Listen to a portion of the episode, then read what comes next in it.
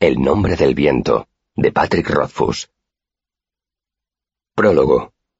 Un silencio triple. Volvía a ser de noche.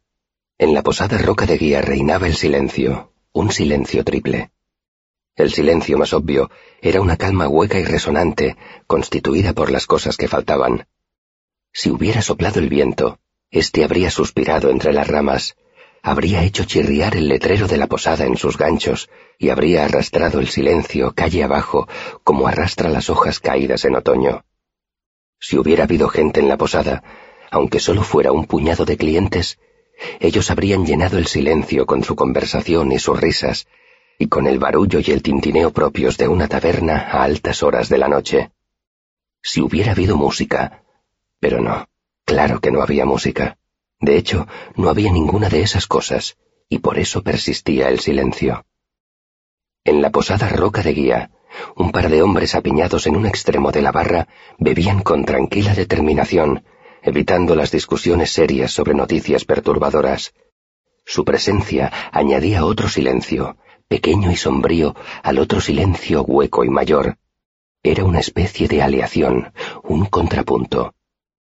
El tercer silencio no era fácil reconocerlo.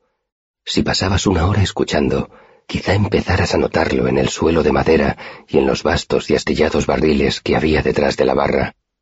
Estaba en el peso de la chimenea de piedra negra, que conservaba el calor de un fuego que ya llevaba mucho rato apagado. Estaba en el lento ir y venir de un trapo de hilo blanco que frotaba el veteado de la barra. Y estaba en las manos del hombre allí de pie, sacándole brillo a una superficie de caoba que ya brillaba bajo la luz de la lámpara. El hombre tenía el pelo rojo como el fuego. Sus ojos eran oscuros y distantes, y se movía con la sutil certeza de quienes saben muchas cosas. La posada roca de guía era suya, y también era suyo el tercer silencio. Así debía ser, pues ese era el mayor de los tres silencios y envolvía a los otros dos. Era profundo y ancho como el final del otoño, era grande y pesado como una gran roca alisada por la erosión de las aguas de un río.